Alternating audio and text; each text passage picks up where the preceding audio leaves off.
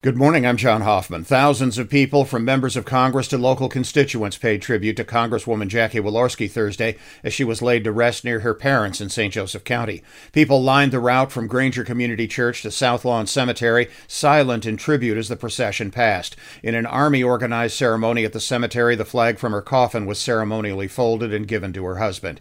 Jackie Walorski was 58 when she and three others died in an August 3rd Elkhart County car crash.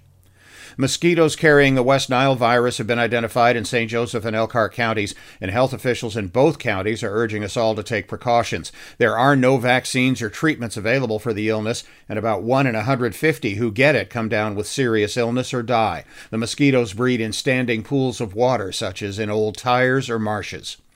A federal judge in California says Walgreens can be held responsible for contributing to San Francisco's opioid crisis. The judge says Walgreens dispensed hundreds of thousands of red flag opioid prescriptions without allowing pharmacists sufficient time or staffing to vet them. A trial will now take place to determine monetary damages. Walgreens faces similar lawsuits in several other states, including Michigan. In baseball, the Cubs won the Field of Dreams game in Iowa last night 4 2 over the Cincinnati Reds. The White Sox lost the finale of their series in Kansas City 5 3. The South Bend Cubs lost at Wisconsin 5 2. 130 women's pro golfers trying to earn their way to the LPGA Tour are playing this week's Four Winds Invitational at South Bend Country Club.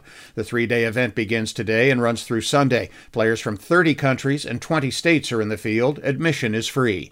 I'm John Hoffman on Sunny 101. 101.5.